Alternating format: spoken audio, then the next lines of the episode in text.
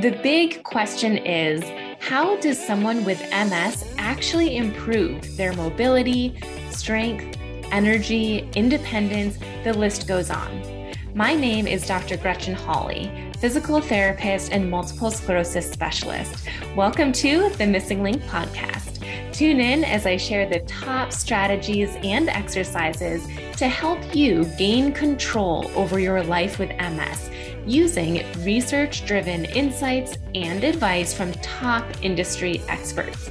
Whether you're newly diagnosed or have had MS for over 30 years, whether you have relapsing MS or progressive MS, this podcast is for you. You're sure to feel empowered and inspired after each episode. Ready? Let's dive in. Thank you for tuning in. Today we have Dr. Rosalind Kalb with us. If you have been listening for a while, you may have remembered her from our previous episode where she gave us her best tips on different mindsets that you can have while using mobility aids or as you're gearing up towards using a mobility aid. But today we're talking about something totally different. Dr. Kalb is a clinical psychologist who has worked in the MS field for 40 years first at one of the earliest MS comprehensive care centers, and then for 16 years at the National MS Society. Dr. Kalb is now a senior programs consultant for Can Do Multiple Sclerosis with a special focus on cognitive and emotional wellness for people with MS and the unique needs of MS support partners. I work alongside Dr. Kalb as some of the Can Do MS programs, and she has a very unique way of helping people feel empowered and in control of their MS. Today, we are going to talk about resilience and grief that often comes with multiple sclerosis. Roz, thank you so much for being here with us today. Oh, it's fun. I really look forward to these conversations with you, Gretchen. So, my pleasure. Awesome. And it's so great to have you back on our podcast. I'm going to mm-hmm. ask you another question from my interview deck, if that's okay with you. Sure. All right. Shuffling over here. Your question is Have you ever been kicked out of anything? If so, what? Well, I've been alive a lot of years and I'm trying to think. I was probably kicked off a sports team when I was pretty little at some point, but I don't actually remember. I was never kicked out of class, although I did have to go visit the principal occasionally because I talked too much. How's oh. that? that works. I think that counts. okay. Awesome. All right. So, for today's conversation, and by the way, for anyone listening, if you did miss our last talk with Roz, she gave us some really great tips on mindset around mobility aids, because that can be a really tough issue, especially if you are considering using a mobility aid. So I referenced that podcast episode for you guys to go back to. But today, we're going to be talking about resilience and different tips and mindsets around this word because this word has a lot of different meanings and can make you feel a certain way. So, Roz, my first question for you is what does resilience mean?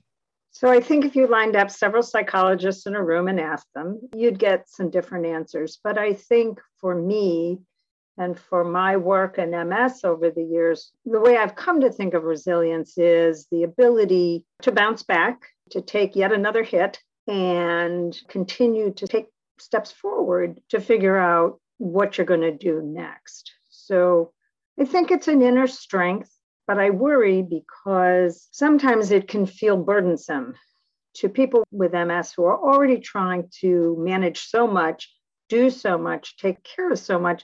And now I have to be resilient too. So I want to put your minds at rest by saying that your resilience is within you. Everybody is born with some quantity of it, some more, some less. But the good news is that resilience can be honed, it can be nurtured.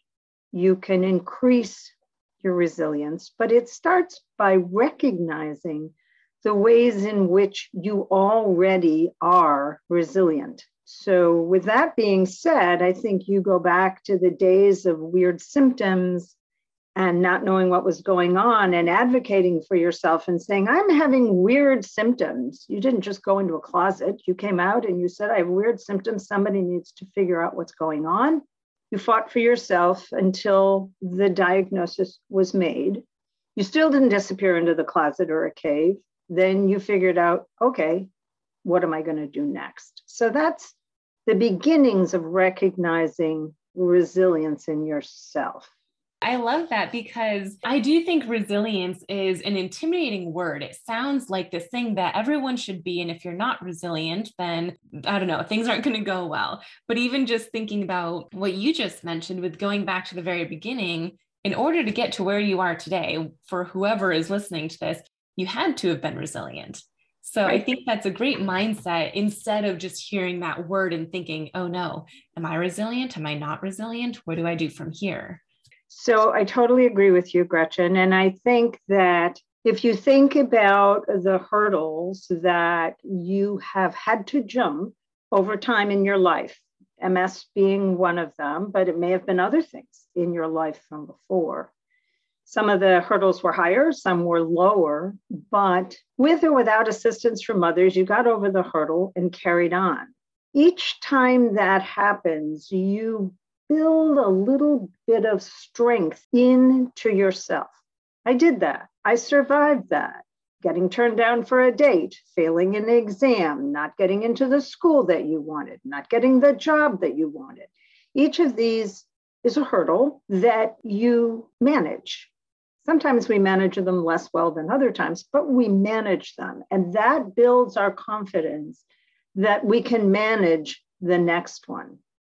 It's why it's important for our kids not to succeed all the time, why they need to experience challenge or failure to know that they have the strength to pick themselves back up and keep striving for what they want.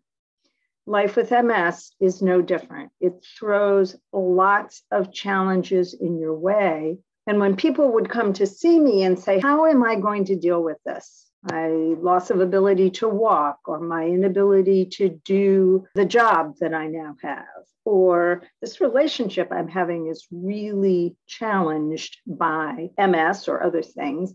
You look back and you say, What has happened to my life that was in any way similar in the past? What did I learn from that? How did I get through it? How can I take what I've learned and put it to use now? And what good psychotherapy does when you engage in that is helping you identify your own inner strengths to bring to bear on whatever the challenge is now. So that's what people with MS do all the time. And during COVID, this last horrible two and a half or three years feels like a hundred, however many it's been. Many of us have admired and looked to people with MS who, in their life with the disease, have already had to deal with uncertainty, isolation, anxiety, and found ways to do it. And so I found myself looking to what I had learned from people with MS over the years to help me figure out how to be resilient in the face of all the challenges that COVID was throwing. You look inside and build on that. So, what would you say? You know, so a little backstory. So, this morning I was giving a presentation to a group of people with MS. And one question that came through was, how do you pick yourself up to keep going when you've been resilient? You've been doing what you wanted to do, whether that be exercise or nutrition, but then you get a relapse or a UTI or some type of sickness that knocks you down a few pegs. And then you get better, but then it keeps happening over and over again. And her question was, you know, how do you just keep going forever? What are your thoughts on that? A great question. I think it starts with recognizing that that's how you're feeling, that you've taken a hit and you feel down for the count. What are you going to do next? So I think starting point is giving yourself some grace. Whenever you've taken that kind of a hit or backslid, you need to acknowledge that it's happened. You need to say, okay, I'm going to get a grip here, but I'm going to rest a minute. And then you say, what's one small step I can take to get back on track? So, for example, after a, an MS relapse, for example, all kinds of things may have gone out the window your exercise, your healthy diet, you're doing all the other things you're supposed to do to take care of yourself because you've been dealing with a relapse. So you don't get through the relapse and the next day start up doing all of those things right off the bat. You say, okay, I'm getting back to feeling like myself. What's the thing I'm going to do first? What's one step I can take? You do that one step and you say, okay, I did that. Now I can take the next step. So I think it's really important for people not to feel as though they have to be strong all at once, that they have to take care of everything all at once, or meet every goal all at once. It's not going to work. That makes it sound so much more doable versus, you know, mm-hmm. picturing where you were before this relapse or sickness, cold, whatever it was, and wanting to get back there, just picking one thing, like one piece of that. Wow, I like that. That's motivating because it just seems more doable. Well, and it's how resilience regroups because you feel powerless when you try to do too many things at once, but you gain power by succeeding at one small thing at a time until it adds up. Yes. So, what are your thoughts on creating a new normal? I feel like I work with a lot of clients who sometimes struggle between, you know, keeping their same goals, their goals of walking a certain distance or remaining active versus kind of accepting that maybe they can't do that anymore and creating a new normal. What are your thoughts on that? Like, is there a timeline that you feel like, okay, now is where this should be a new normal? Or how do you even wrap your head around a new normal? I can't answer that without talking a little bit about grief this is something I started talking about many, many years ago to the patients I was working with in my practice and helping people see that MS has a way of taking lots of things away. Beginning with the diagnosis itself, there is a normal, healthy grieving process that has to happen. Whenever you've lost something or you've been robbed of something that's important to you, whether it's a person or a pet or an activity or an ability, there is grieving. And until that healthy grieving process takes place, you can't even begin to think about new normal. You have to settle in, go through that feeling of loss, then take a look around at your body, at your environment. What's changed? Are there things I used to be able to do that I can't now? Or is there something that I used to be an ace at and now hmm, I can sort of do it, but I'm certainly not an ace anymore. And when you begin to assess what's going on, that's when you can think about okay, is this the way it's going to be now forevermore? Thing about MS is you never know that.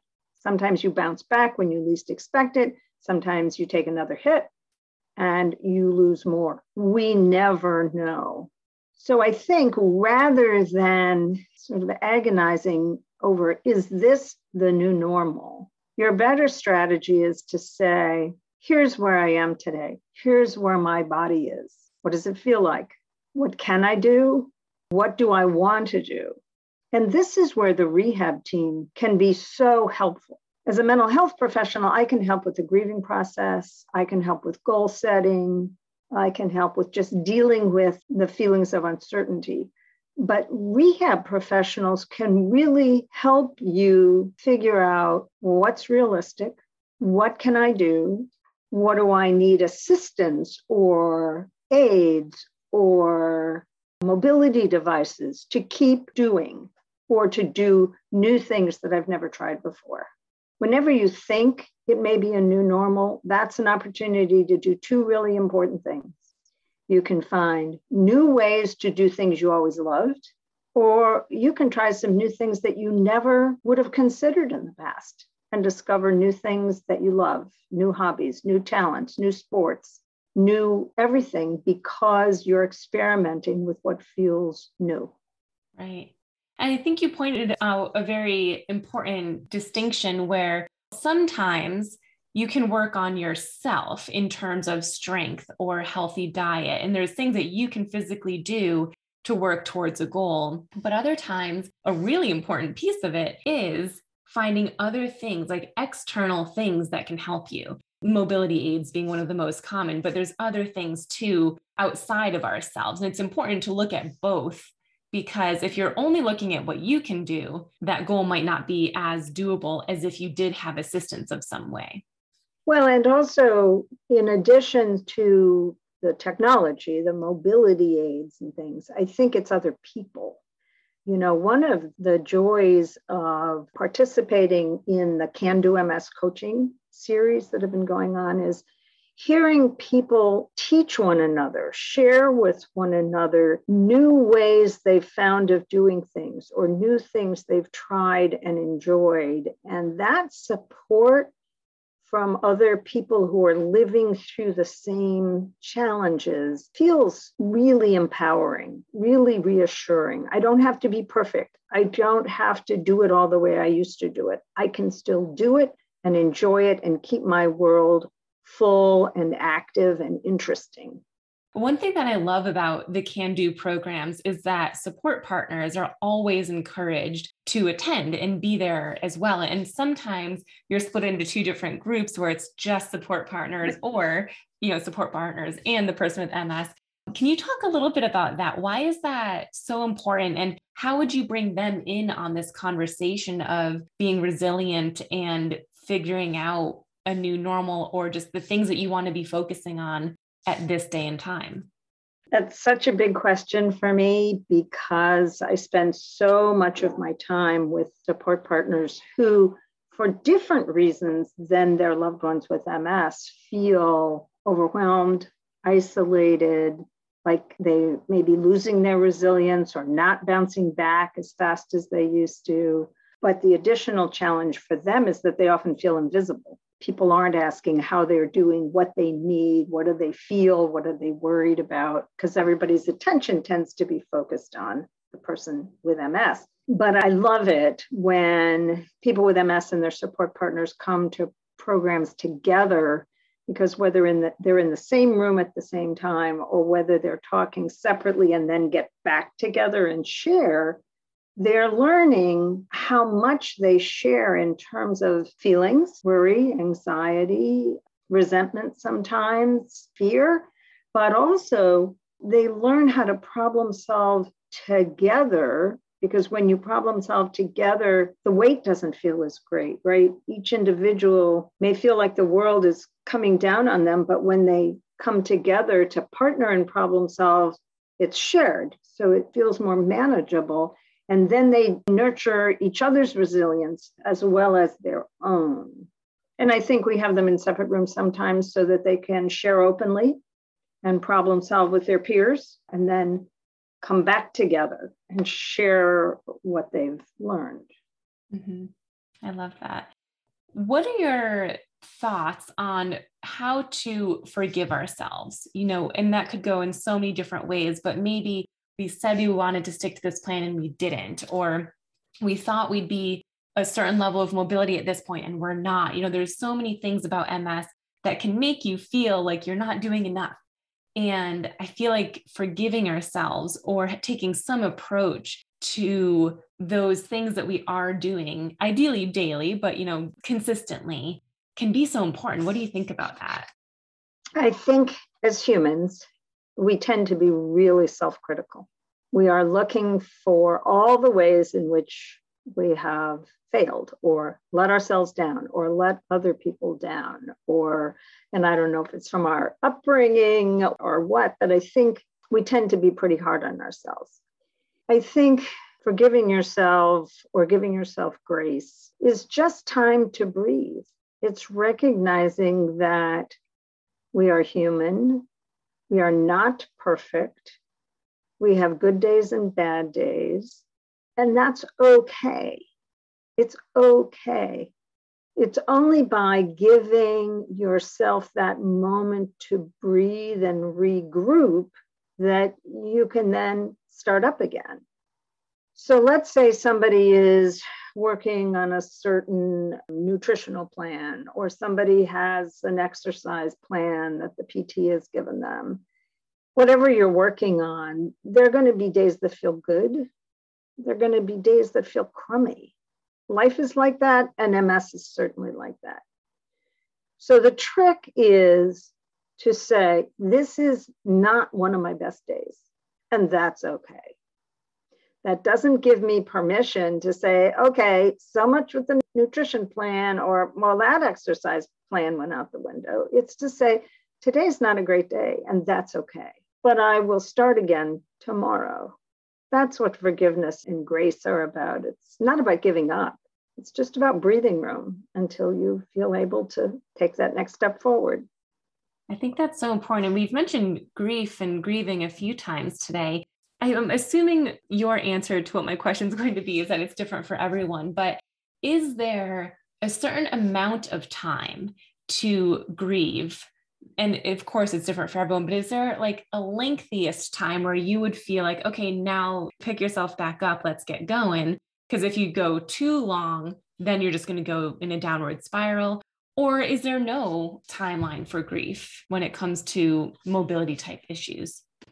I think the answer is probably all of the above, but let's look at it. Most of us have experienced the loss of a loved one or a pet or a friend. We know what that horrible, painful grief feels like. But nature has a way of healing us. And so grief, in its natural state, ebbs and flows. At the moment of its highest intensity at the beginning, it feels like you can't even breathe. Feels like you will never get past this. The ache is just too awful. But with time, grieving heals. Otherwise, none of us could ever keep going, right? It heals. The same thing is true with the grieving that happens in MS. People have a period of intense feelings of loss, wonder how life can ever be positive or valuable or enjoyable again. And then they gradually begin to feel a little less bad and a little less bad and a little less bad. And they begin to see the sun. they begin to, you know, get back out and, and enjoy things. The challenge in MS is that hits can sometimes come fast and furious, right? So you could just beginning be beginning to heal from a loss related to one symptom or one relapse and and you get another. And so you can be cycling a lot through this grief. What i worry about is when there is no relief or the grief just goes on and on for days and weeks we need to think about whether somebody might be depressed right? So when the grief takes over, there are no moments of pleasure or enjoyment. You can't engage in anything that you care about. It's just feels bleak and hopeless. That's not grieving, that's depression.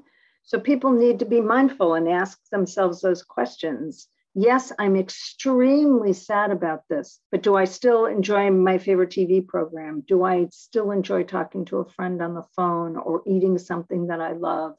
Those are more common in grief, not in depression. So that's what I worry about. Other than that, I don't think there's a specific time frame. It's more of a qualitative thing. What does it feel like? Yeah. So, one thing that I'm gathering just from all of the nuggets and gems that you're sharing today is really asking yourself some of these questions and making yourself kind of go back and think about the times where you have been resilient in the mm-hmm. past, that you have overcome things that maybe you didn't think that you'd get through in the moment. So, that self talk and maybe even journaling uh, could be a helpful way to get some of these things out too.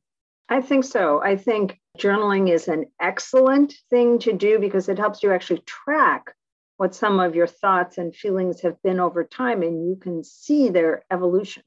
You know, when you look back over the pages, talking to a friend doesn't have to be a therapist. Sometimes it's just sharing where you are with a friend and then seeing that change over time. I really like that because any of those strategies help you be more mindful of what's happening in your head and your heart, which is helpful. Yeah. And just to end today, can you tell us a little bit about can do MS for those that aren't aware, because I feel like that's another environment, especially if someone listening maybe doesn't feel like they have the support of anyone nearby. I feel like the Can Do programs could be great. Can you give us an idea of what they are? Sure. So, Can Do MS, which is based in Colorado, is a health and wellness education program for people with MS. We really focus on how to be well, how to increase wellness in every aspect of your lives while living with MS, whether you're a person who has the disease or a support partner. So, in the days of the pandemic, almost all of our in person programs, for which we've been known for many years, have been delivered virtually. And we're gradually moving back. So, we'll have a mixture of in person programs in people's communities and online, but it's an opportunity to learn connect with other people, which is a huge part of why we do what we do, so that people with MS and support partners learn from each other, as well as from can do coaches who help facilitate that learning. But then also how to take steps in the direction that you want to go, whether it's related to your physical well being, your emotional well being, your career, nutrition, any area of wellness, even your spiritual wellness, how you can take steps toward the goals that you set for yourself to live your best life while having MS or loving somebody who has MS. So I encourage you to join in all kinds of offerings to fit your needs, whether it's webinars to gather information, two day programs to really dive in and meet with healthcare professionals from all around the country and your peers? Or coaching sessions you know four week series of coaching around things like stress management managing cognitive problems how to communicate more effectively. Yeah come join us because it's pretty awesome. Yeah and i've been a consultant for can do ms not for very long about a year and a half, two years. And so I've done a few of the different programs and without fail, everyone is leaving feeling empowered. Like you can just tell from their statements that they're saying, the way they look, that they felt like they got what they came for and they have a plan moving forward. And having a plan can feel so good. It feels like, you know, it gives you control with this disease that often feels uncontrollable. So I agree. I think the can do programs, all of them, whatever fits your needs, are just amazing. Well, and back to where we started, I think when you have a plan and you get the support of your peers as well as healthcare professionals in a variety of disciplines, that helps build the resilience. That helps build your confidence and your feelings of strength that you can set goals for yourself and work toward them in a safe, supportive environment. Awesome. Roz, thank you so much. I feel like this is one of those episodes where you're going to have to re listen to just over and over again to pick up different nuggets and wherever you're at in your journey with MS right now, a different piece might hit home for you more than others. So, thank you so much for sharing all of your insights and expertise with us. That was really fun. Thanks for having me again, Gretchen. Love it. And for those interested in tracking, as Roz mentioned, tracking is something that's really great to help with your mental health and being resilient. I recently launched an app called The MSing Link, spelled the M S I N G link, where you can track your exercise, symptoms, mental health, hydration, and your mobility. You can also chat with others in the community chats and watch educational and exercise videos from me. It's a one stop shop to keep everything in one place while also learning best MS tips and strategies. You can find more details on the app in the show notes. Thank you for listening to today's show. I am so grateful to have you as a listener. If you'd like extra resources, such as a video of one of my seated exercise classes, my favorite core exercises, and the opportunity to ask me your questions, head to missinglink.com forward slash insider. That link will be shared in the show notes along with links to my social media handles. If you loved this episode and think a friend or family member with MS would benefit from listening, please go ahead and text or email this podcast to them right now. Sharing this podcast will help me educate and empower as many MS warriors as possible. Thanks again for joining, and be sure to tune in next week for another episode of the MSing Link podcast.